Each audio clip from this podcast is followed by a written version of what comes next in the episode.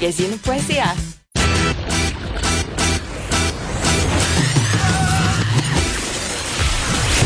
Pour elle, il n'y a jamais de mauvaise question. De 13 à 15. Les effronter. Avec Geneviève Peterson.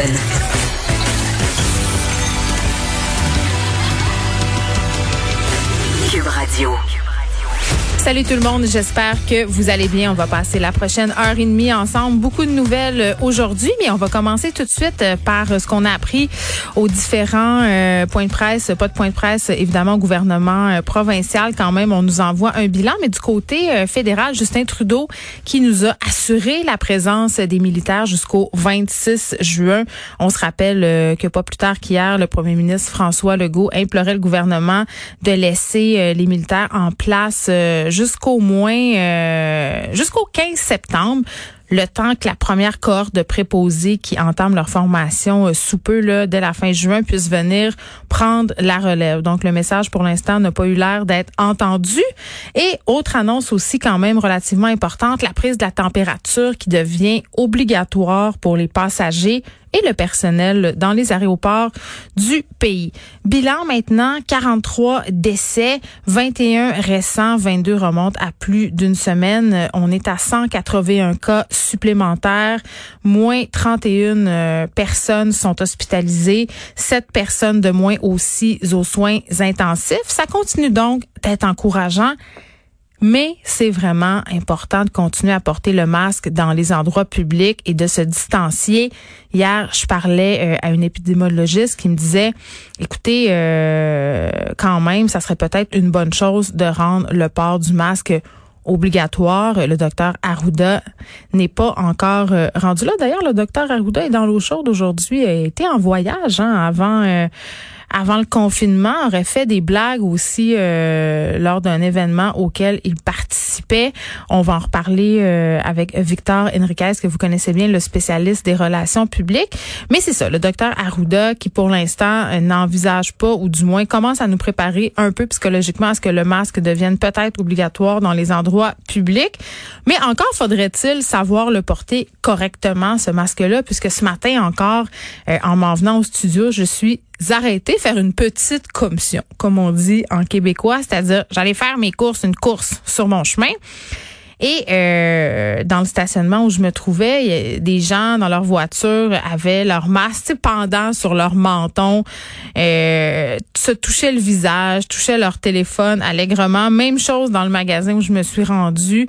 Et c'est vrai, souvenez-vous là, dès qu'on a commencé à parler du port du masque et que le gouvernement a commencé à tergiverser sur la question, Docteur Arruda n'arrêtait pas de nous parler du faux sentiment de sécurité que le masque pouvait générer. Et vraiment, en tout cas, c'est bien, bien personnel comme remarque, vous allez me dire, mais je le remarque quand même assez souvent que les gens qui portent le masque ont tendance à moins se distancier. C'est comme si on pensait qu'à cause qu'on porte un masque, eh bien, euh, finalement, justement, on pouvait pas attraper la COVID-19. On rappelle quand même que le port du masque, c'est pour protéger les autres. Ça empêche certes les gouttelettes de se rendre, mais c'est pas un passeport non plus pour l'immunité. Donc, je pense que c'est important de le garder en tête. Je chroniquais ce matin euh, dans le journal de Montréal à propos de cette possibilité de prolonger la prestation canadienne d'urgence, dont cette fameuse PCU au-delà des 16 semaines cumulatives. Pour ceux qui ont demandé cette prestation-là dès le départ,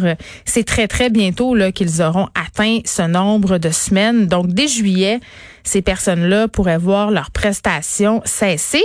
Justin Trudeau qui ferme pas la porte à une prolongation, mais je me demande, est-ce que c'est une bonne idée? Parce que, évidemment, il y a un coût à tout ça.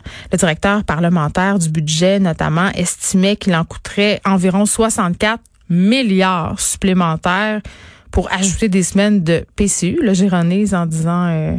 Est-ce que c'est avec ou sans fraude? Mais quand même, on se rappelle la panique autour du déficit record de Stephen Harper lors de la crise financière. Une année, on avait atteint un déficit de 55 milliards environ et c'était vraiment la panique à bord. Et c'est drôle comment toute chose est relative parce qu'en ce moment, c'est clair, là. C'est clair, c'est écrit dans le ciel et c'est même écrit dans les différents bilans du gouvernement, même s'il reste assez flou sur, justement, ce montant du déficit. En 2020, ça va être la petite bière, hein. Le déficit de 55 milliards. On est déjà à environ 260 milliards de dollars. Mais, hey, tu sais, c'est pas grave on traversera le pont quand on sera rendu à, on fait un peu du déni collectif en ce moment et c'est très très normal sauf que rien n'est gratuit.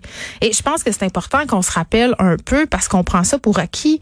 C'était quoi la PCU au départ? La PCU au départ c'était une mesure d'urgence pour éviter le débordement dans nos hôpitaux. C'est-à-dire fallait confiner les travailleurs, fallait que les travailleurs euh, aussi qui perdaient leur emploi à cause de la situation puissent être compensés, fallait aplatir cette fameuse courbe. Sauf que là, elle est aplatie la courbe et l'économie doit reprendre. Je pense que tout le monde est en train de comprendre que c'est assez impératif.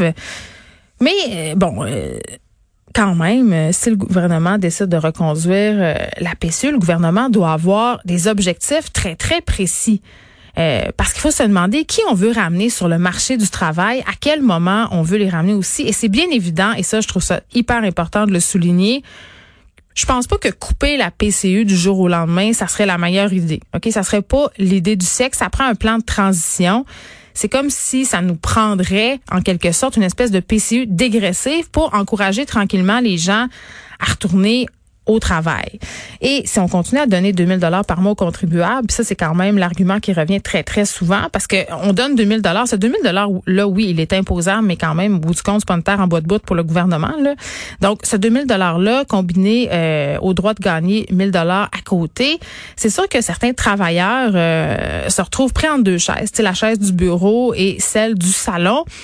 Puis je le conçois tellement et c'est vrai en ce moment, il faut aider les gens il faut aider le monde. Et vraiment, je vois des témoignages déchirants passer un peu partout sur les médias sociaux, sur mon feed Facebook. Vous le savez, là, moi, je viens du monde de l'art. J'ai des amis artistes vraiment qui se demandent qu'est-ce qui va se passer au-delà du 16 juillet.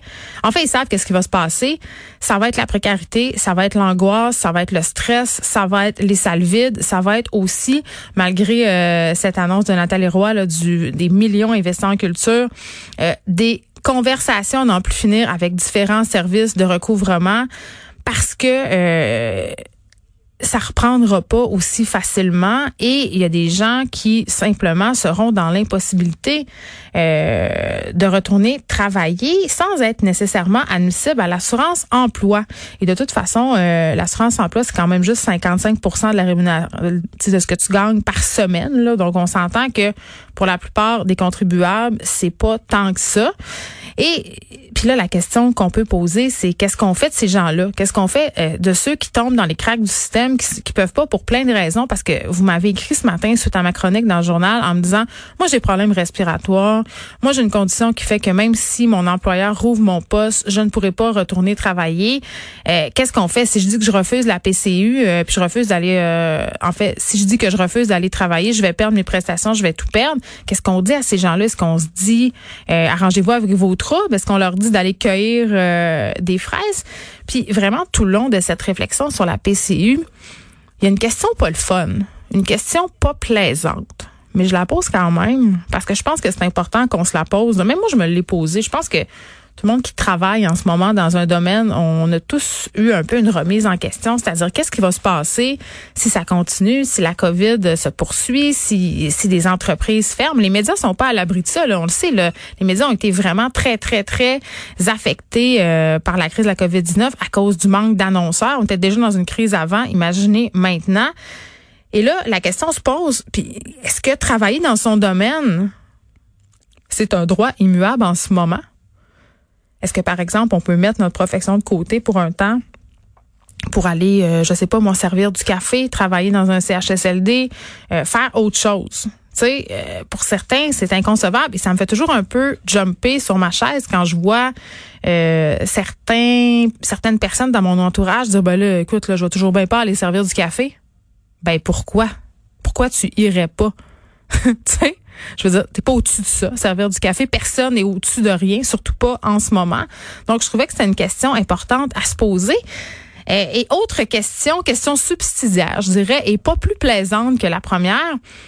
Là, pour les gens qui ont demandé la PCU depuis le début, ça fait quatre mois là, de PCU. Qu'est-ce que vous avez fait pendant ce temps-là? Est-ce que vous avez envisagé justement un plan B? Parce que si ce plan euh, B était d'attendre la fin de la pandémie. Je vous annonce tout de suite que c'est pas très réaliste puis que c'est pas tellement un bon plan. Tu sais, quatre mois c'est quand même long là. Je sais que c'est pas la possibilité pour tout le monde de se revirer de bord n'est pas la même, mais quand même, je pense que ça a été l'occasion, ça aurait dû être l'occasion pour plusieurs d'avoir une réflexion justement sur euh, le différents domaines euh, d'emploi, comment on va gagner notre vie, qu'est-ce qui va se passer euh, pour la suite.